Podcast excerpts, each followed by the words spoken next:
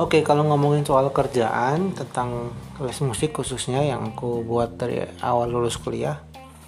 Jadi waktu itu dengan modal uang sendiri, nabung tiap bulan menyisihkan 50% dari yang dikasih orang tua. Sampai sekarang berarti kurang lebih sudah jalan 8 tahun.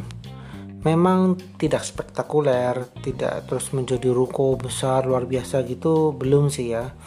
Baru kita di rumah jadi waktu itu 2012 aku bikin waktu ngontrak. Jadi aku waktu itu ngontrak tujuannya sih sebenarnya cuma biar bisa latihan mandiri. Karena kalau di kampus kan rebutan alat musik.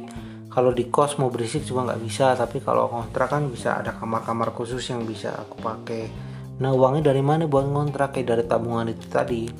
Jadi bukaan pertama itu ngontrak plus beli alat-alat yang second-second gitu ya. Beli drum sama beli piano elektrik Nah dari situ aku ngajar sendiri ya mengalami pasang surut terus setiap bulan setiap tahun.